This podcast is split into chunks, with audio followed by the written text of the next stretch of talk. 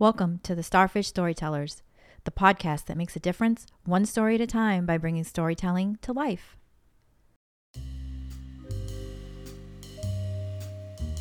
Three firefighters from the rescue squad arrived at 15 Hurd Street for a mission yesterday morning. It was all new to Lieutenant Charles Stamp and firefighters Dave Mayer and John Doobie. Safecrackers are usually on the other side of the law. Police detectives usually handle mysteries. But old Cooperative Bank had a riddle to solve in the basement. What was in the stubborn safe that wouldn't open? Stacks of cash? A trove of coins?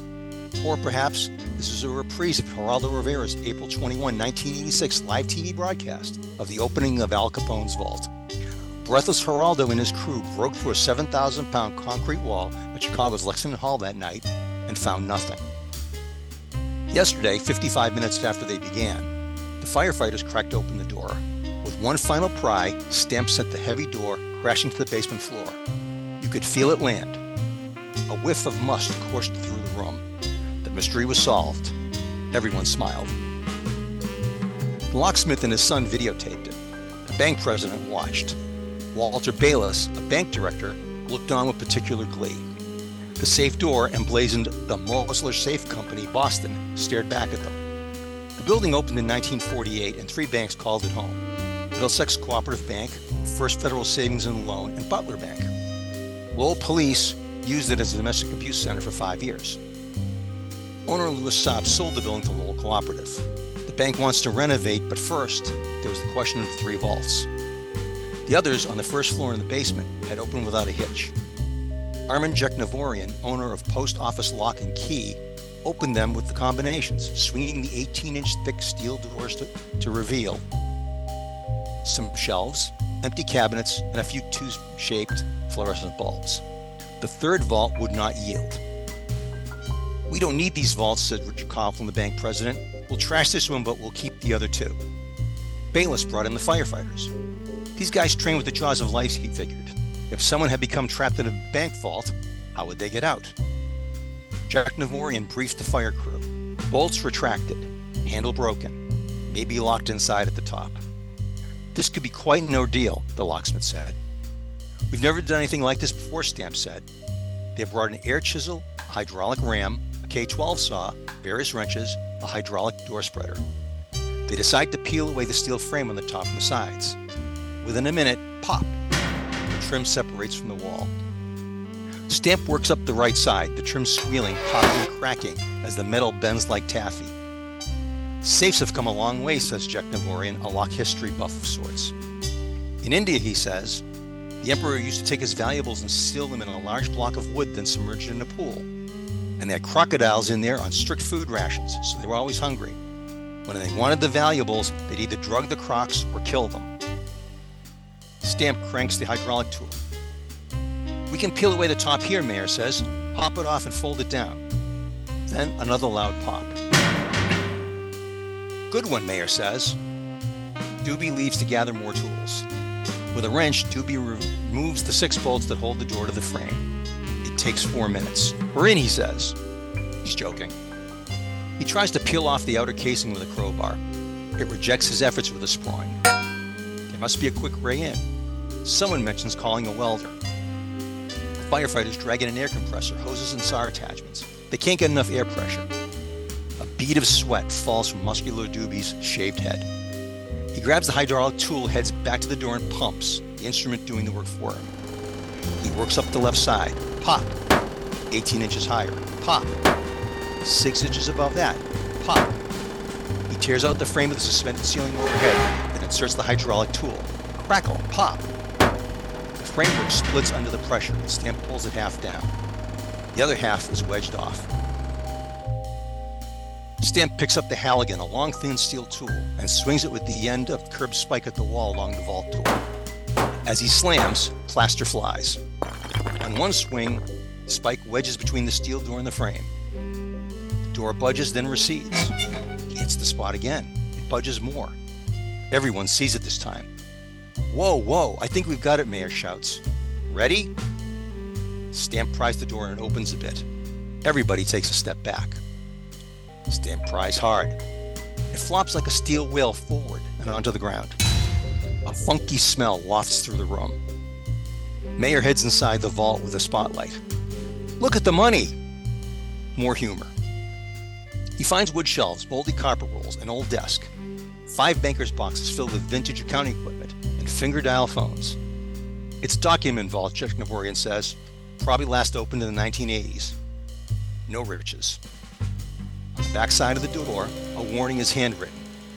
Do not close this door.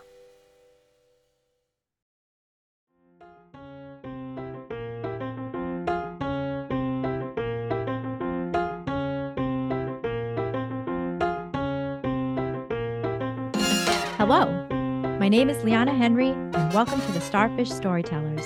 I'm the CEO of the Black Dog Group, a Marcom and project management firm headquartered on the east coast of the U.S. in quaint colonial Bedford, Massachusetts. I'm your host and passionate about storytelling, and I'm actually on a mission to raise up the next generation of storytellers. We've named ourselves the Starfish Storytellers after the starfish story. The moral of the starfish story is based on the power of one. No matter how big the challenge, each action we take makes a difference and has an impact. One step, one starfish, or one story at a time. Every episode, we welcome a new storyteller who will share their story meant to inspire and connect with you. Then we break it down and offer tips for any listeners who are ready to tell their own stories. So thanks for tuning in. Now let's get started. Today's episode is about PR and journalism, storytelling across the media. With me today is Tom Zuppa, Senior Account Executive from John Guilfoil Public Relations and former Managing Editor for The Sun of Lowell. I am so excited that you are here. I am so happy we get to talk shop. So thank you and welcome. Thank you, Lana. I really appreciate the invitation. You're welcome. I'm glad you're here. So, we would love to hear you introduce yourself. You just shared this amazing story with us, but hmm. please tell our listeners who are you?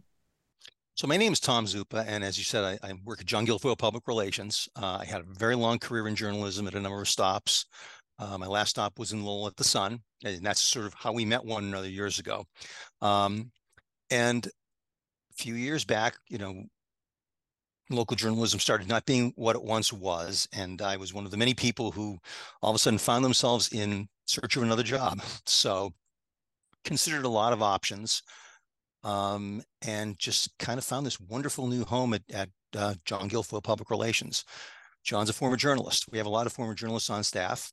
We work uh, almost primarily with municipal government, so town, schools, police, fire, and we're sort of that extra hand when they need it. So if it's internal communications, external communications, crisis management, um, we're just sort of that extra hand, somebody to talk to, somebody to consult with. Uh, John started the company 10 years ago, um, himself and five clients. And we now have about 300 clients. We work in 11 states. We have a video division and a web marketing division and a spin-off training academy to train communicators. So it's uh, it's been a wonderful change of pace. It is wonderful working in a growth industry. Nice. Nice. Hmm. and that's really good to hear as far as public relations is concerned. Mm-hmm. You know, and um, you know, kudos to your to your uh to your boss for launching and, and growing the way he has. So good for him. Mm-hmm. Um so I really loved the story. Um, you know, I think we typically have folks come in and share personal stories. We've only had a few people come in and share an actual story. So um, where did you? You said that was one of your favorite stories. Like how? Mm-hmm. Where did you hear that story, or how long have yeah. you known that story? So this is actually a story from the Sun, one of my former colleagues, Dave Perry, who was probably one of the three best storytellers I've ever worked with in my career. Uh, Dave just had a way with words, yeah. and um, we got wind of that story that day, and he decided just to go out and let me check this out and see what it was. And and just Dave had all the right words on that day. I, I love the story so much because it it uses so much of storytelling. You know, it's I always tell people, you don't write with your pen, you write with your eyes and your ears, and and all of your senses. So in that story clip, you get you get the smell of the room, you get the feel of of the door striking the ground you get the intensity you you sort of have a sense of place and when you're able to pull all those things together as a storyteller the reader gets a little bit transported you sort of you can forget time you know and all of a sudden it's five minutes where you're not thinking about your job or what's coming up for dinner that evening or errands you have to run. You just sort of it takes you out of that that your regular life and to me those are always the most refreshing stories to read. I mean that's one of many many narrative stories i've read of these but that continues to be one of my favorites because it does bring all the elements together and i mean you really did take us on a journey you know i i no. could feel myself really concentrating when you were telling mm-hmm. the story because i was like what's mm-hmm. going to happen next you know and there was such a buildup of you know going through the layers of the vault and you know the sounds and so it was very mm-hmm. well told but you yeah. know you're a storyteller um, well know, I, I not my words though those are dave words no, no, I'm just... no i understand that but i think i think you come from a background of being a storyteller and i mm-hmm. think when you are a storyteller you know how to tell a story mm-hmm. um you know we both come from a background in journalism and pr my my my graduate degree is um is in pr and um so i was i was reading up on it and you know storytelling j- journalism is storytelling with a purpose you know mm-hmm. there's a purpose for when you're telling a story and you know it's on the journalist to verify collect information and then mm-hmm. present it in a way that is going to make for a good story and you know journalists really are mm-hmm. those who are the eyes and ears for the situations the circumstances the issues that we all face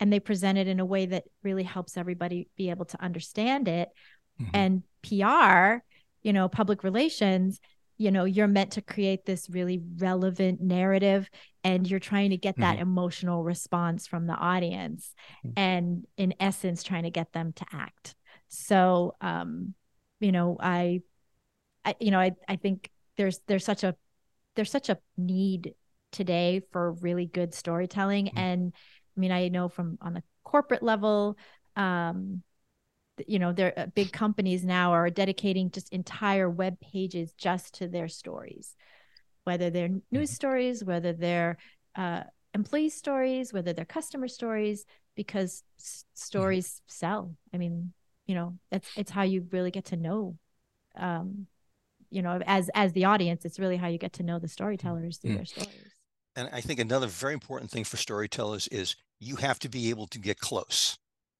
okay Dave was in the room that day. That's how he told that story. If you're writing for a client, it's important that you you're able to connect that client to the consumer or the reader so that they they have that understanding. If you are vague, if you're not using clear language, if you are scattered in your writing, it doesn't deliver as well. You again, PR writing is is much different than journalism. It uses a lot of the same skills. I I use so much of, of my my journalism experience on my job because I'm writing and reporting every day mm-hmm. and and thinking and planning as well. So mm-hmm. um, the writing can be a little more limited at times, but um, it's still, you know, I try to be a little creative when I can be. Um, mm-hmm. Um, we're serving different audiences. The journalist serves the reader. And while we may be serving our clients, sometimes it's how you serve your clients and having them understand that clear communications and effective communications is really how you want to want to you know engage with the mm-hmm. community. I mean, mm-hmm. PR is, is a slow game. It really is. You know, it's one step at a time. You know, a mar- marketing um, is buy this, buy this right now, and then two weeks later, we're going to sell you something else. Um, PR is is about reputation management and brand awareness, and no one press release ever changes that. It's an ongoing part of the puzzle. Yep, yep. And I found it as a comms manager.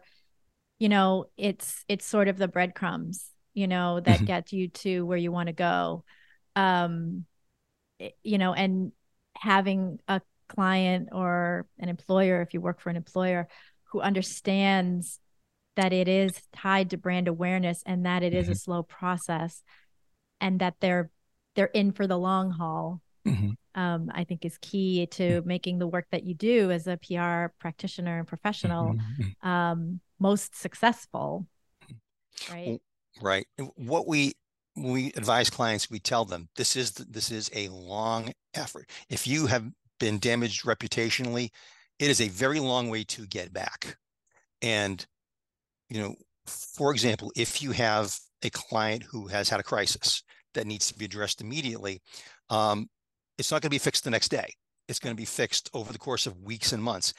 And that good PR and consistent PR positions you as being successful. And and I always try to tell clients, you want the bad thing to be the exception and not the rule. You want to have a long stretch of really good positive views so that when a bad thing happens, and it always happens, the bad thing is now, oh, well, geez, they're a really good organization. They know what they're doing. This is an exception as opposed to, oh my God, not that again. You know?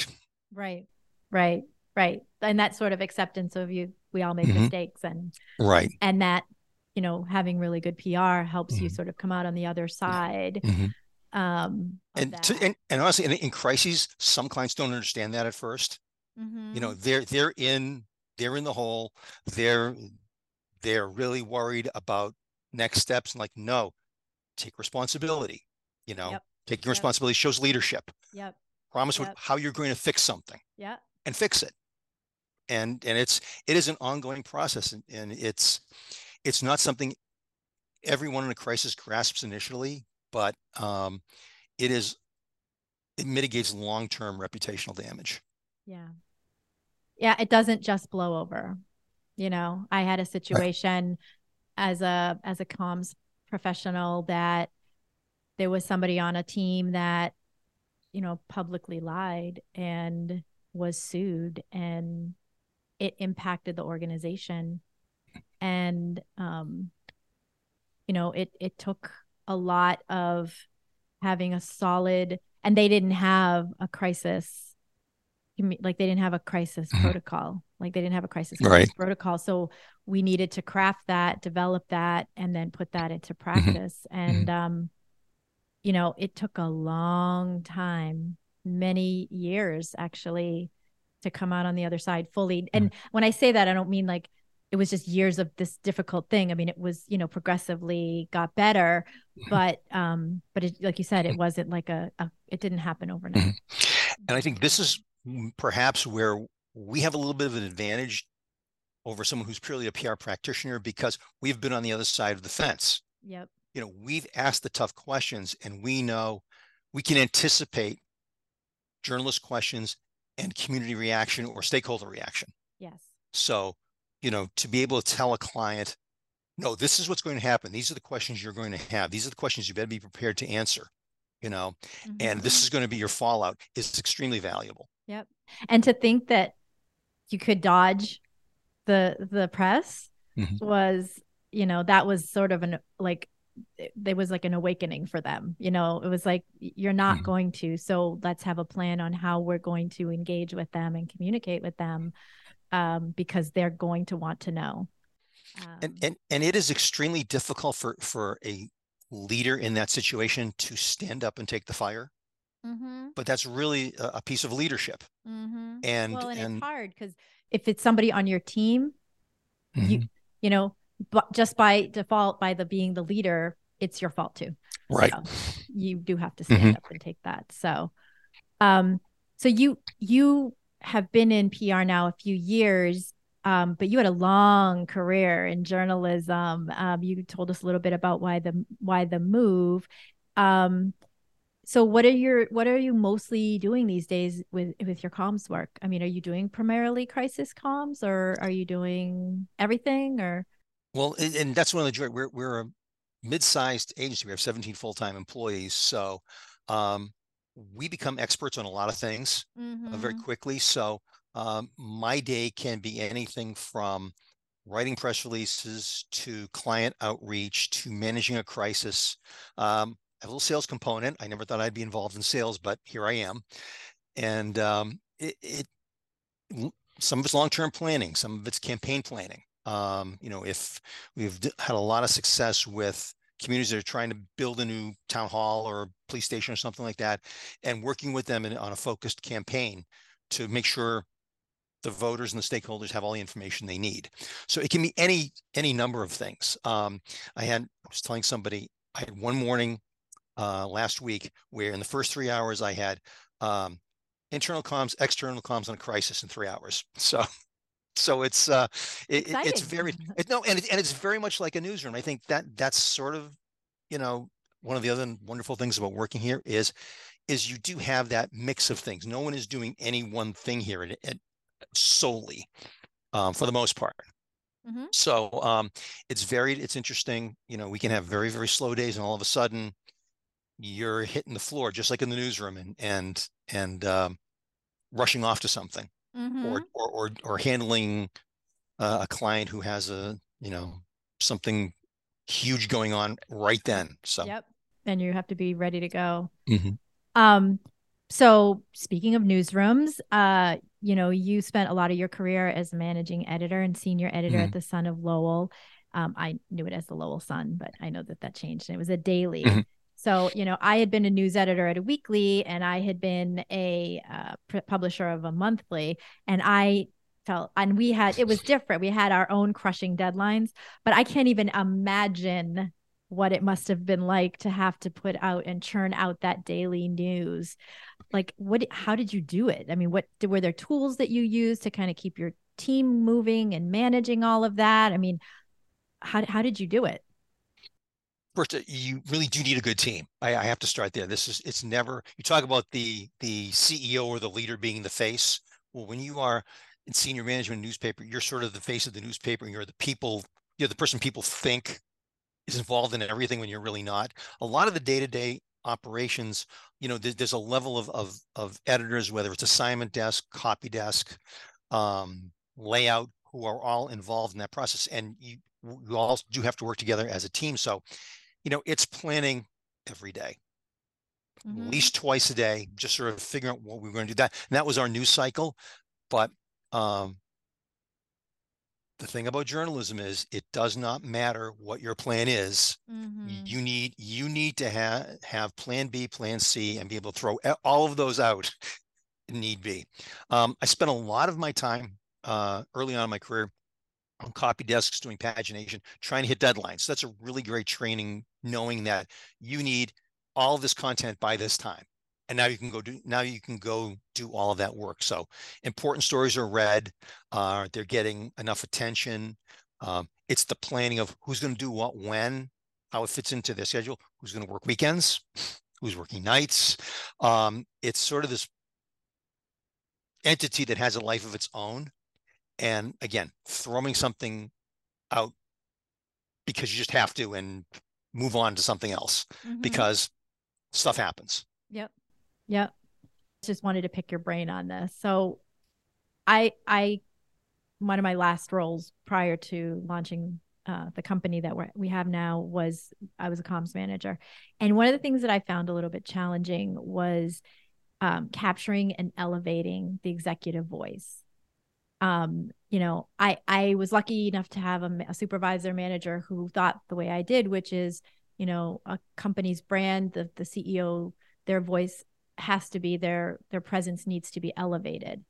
Um, but I, over my career of marketing and communications, I've worked with a fair amount of CEOs, and each person's very unique style, and they had you know they they knew what they wanted to say they knew how they wanted to portray themselves and you know sometimes we needed to advise on best practices and you know this is your brand and you know do you really mm-hmm. want to be seen that way so sometimes our agendas maybe would clash a little bit you know when you're dealing with a with a client um you know what are some strategies or tactics even that you're using to sort of elevate their story and um but but at the same time giving them what they want even mm-hmm. if maybe the agendas may not totally align. Well, point one is I think when a company hires an agency, they're hiring the expertise of the agency. Mm-hmm. Um, at the same time, we both gave up pride of ownership when we went into public relations. You know, anything we write doesn't belong to us. Anything we do, it Nobody. belongs to the client. Right. So honestly, at the end of the day, if you want to say red and the client says blue, it's blue. Um, that said, I, I like to kid that we have a lot of smart clients because they tend to know what they don't know. and they know they're not essentially the best communicators. And I have actually had a client tell me, gave me some content. He said, Can you just make me sound smart? of course he's a favorite client because I so I try to do, you know, and and there's some who who you know want to change words or phraseology, and that's fine. Um, I think for the most part, our client base understands that we're there to to be that expertise. You, do have people who push back on language, and and then you do have that discussion. You know, this is why we think you should do this this way, or say this in this particular way, and here's the rationale behind it. Um, with the understanding that they might push back from you. And I think it's healthy for the most part to have those discussions. I know sometimes when I'm writing for a client, um, I'm I get feedback like, "Wow, this sounds just like me," and I'm like, "Well, that's totally lucky because I don't know how you how you sound." Um, but as you develop clients over time, um, you learn where their frameworks are. Um, I won't name any specifics, but I can tell you that I have clients who have very narrow views about about what they want to sound like. Mm-hmm. And so for me, it's a matter of pouring that in, you know, what they want to say in, in, into that frame. Others are like, nope, this is great, you know, and, and pushing out. I think one strategy is to encourage the client to set themselves apart. Mm-hmm. And I, and I'll give you just a very specific example from last year. We had one of our communities had um, very unfortunate anti-Semitic incident, at which point community rallies and they're going to have a, a community event on the common to, to create the event and express solidarity. Mm-hmm. You and I have been at enough of these events to know roughly what they're going to sound like and look like. Right. And um, the client reached out to me and said, um, the select board chair has to make some comments and she's really not sure um, of what she wants to say. Do You think you could just draft up some ideas? And again, knowing that that area and exactly what's going to be saying. I want her to sound different. I want her to be the standout. If mm-hmm. TV is covering it that night, I want her statement to be the one they pick up on. So I actually wound up doing some research about the client and their background and was able to position her story about why her family moved to town, the wonderful things about the town, why this is the exception, but also why it's important we all get together and and do what we can to make sure this doesn't happen again. And it was a very different take on the very sort of formulaic things that sometimes you hear at those events. So um, that's that was my thinking in that. And um, again, as the back and forth, the response I got was, well, "I'm going to tweak a couple of things, but okay." And I'm like, "Great." Yeah, yeah. It's always a great mm-hmm. feeling when your stuff is used. right. Oh, oh, absolutely. I had um I had a, a situation with a piece that I that that I had done the copy for, and mm-hmm. I had had a designer do the design for it, and the company came back and said, you know, we want to change the design. Can you fix this? So uh, they said we'll have some edits for you. And when I got the edits back, they were pointing at certain design elements, and they had maybe changed like four words but they kept like almost all the copy and i was like wow, okay.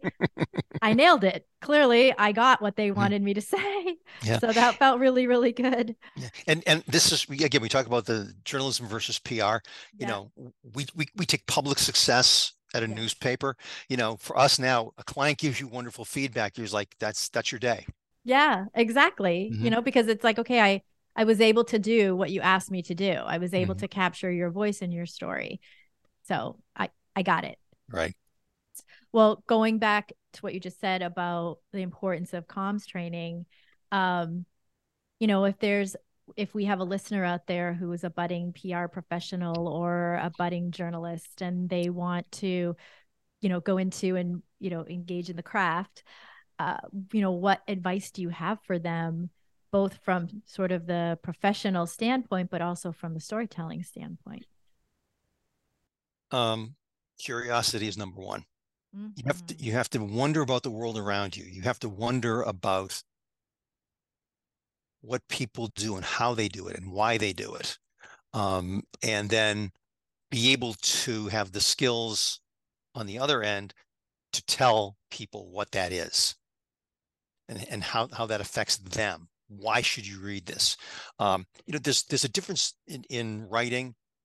You know, most journalists write reports. You know, who, when, where, why, how piece of it. Right.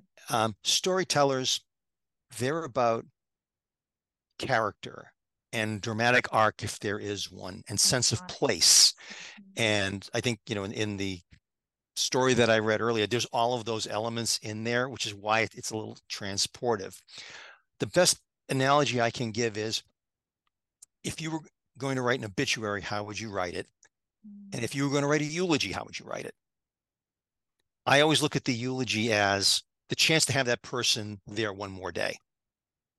So if you stood up in, in the church to give a eulogy, for example, if I was giving your eulogy, I would be talking, I wouldn't be talking about she did the Bilderberg Green and she founded a company. You know, I'd be telling about Liana, the person you know the her kindness her generosity you know the things she did in the community um you know everybody loves their kids. Everybody loves their family. Everyone's a hard worker.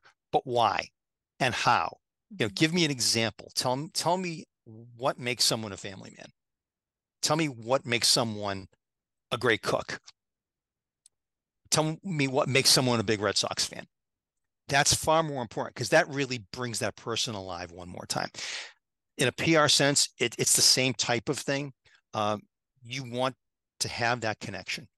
You know, it isn't just enough to say, this is a really good program, but why and what does it mean? And what's the impact that you can have um, on a school community? We work with a lot of school districts. If I have a school story where there's a great program, I want to be able to tell people, no, this is important, and here's the impact that it's had.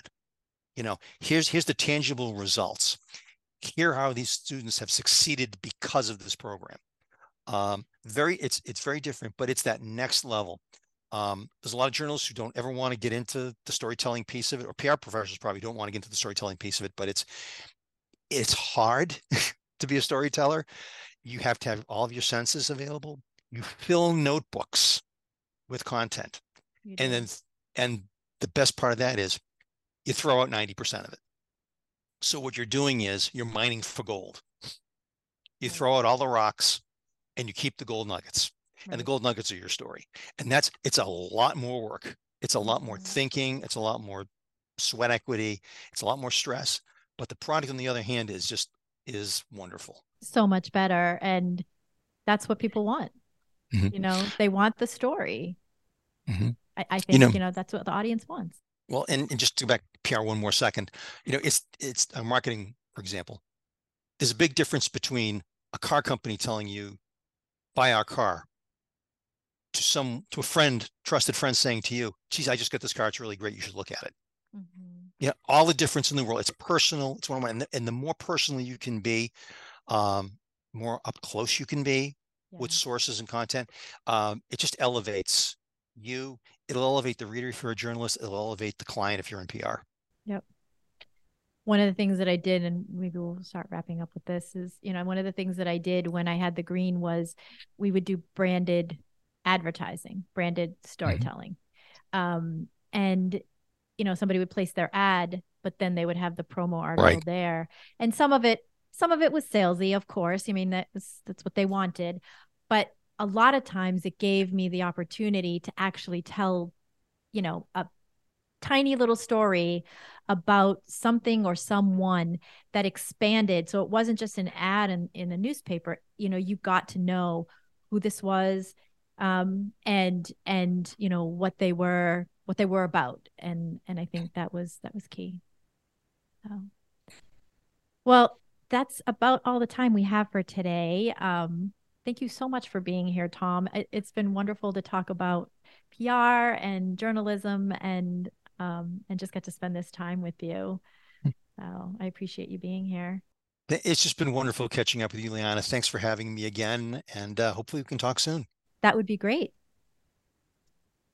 And to our listeners, Whether you hear us locally from the BTV studios in Bedford, Massachusetts, or across the globe on such podcast channels as Spotify, Apple Podcasts, or Amazon Prime, thanks for listening. We hope you enjoyed this episode and we'll see you next time. Happy storytelling.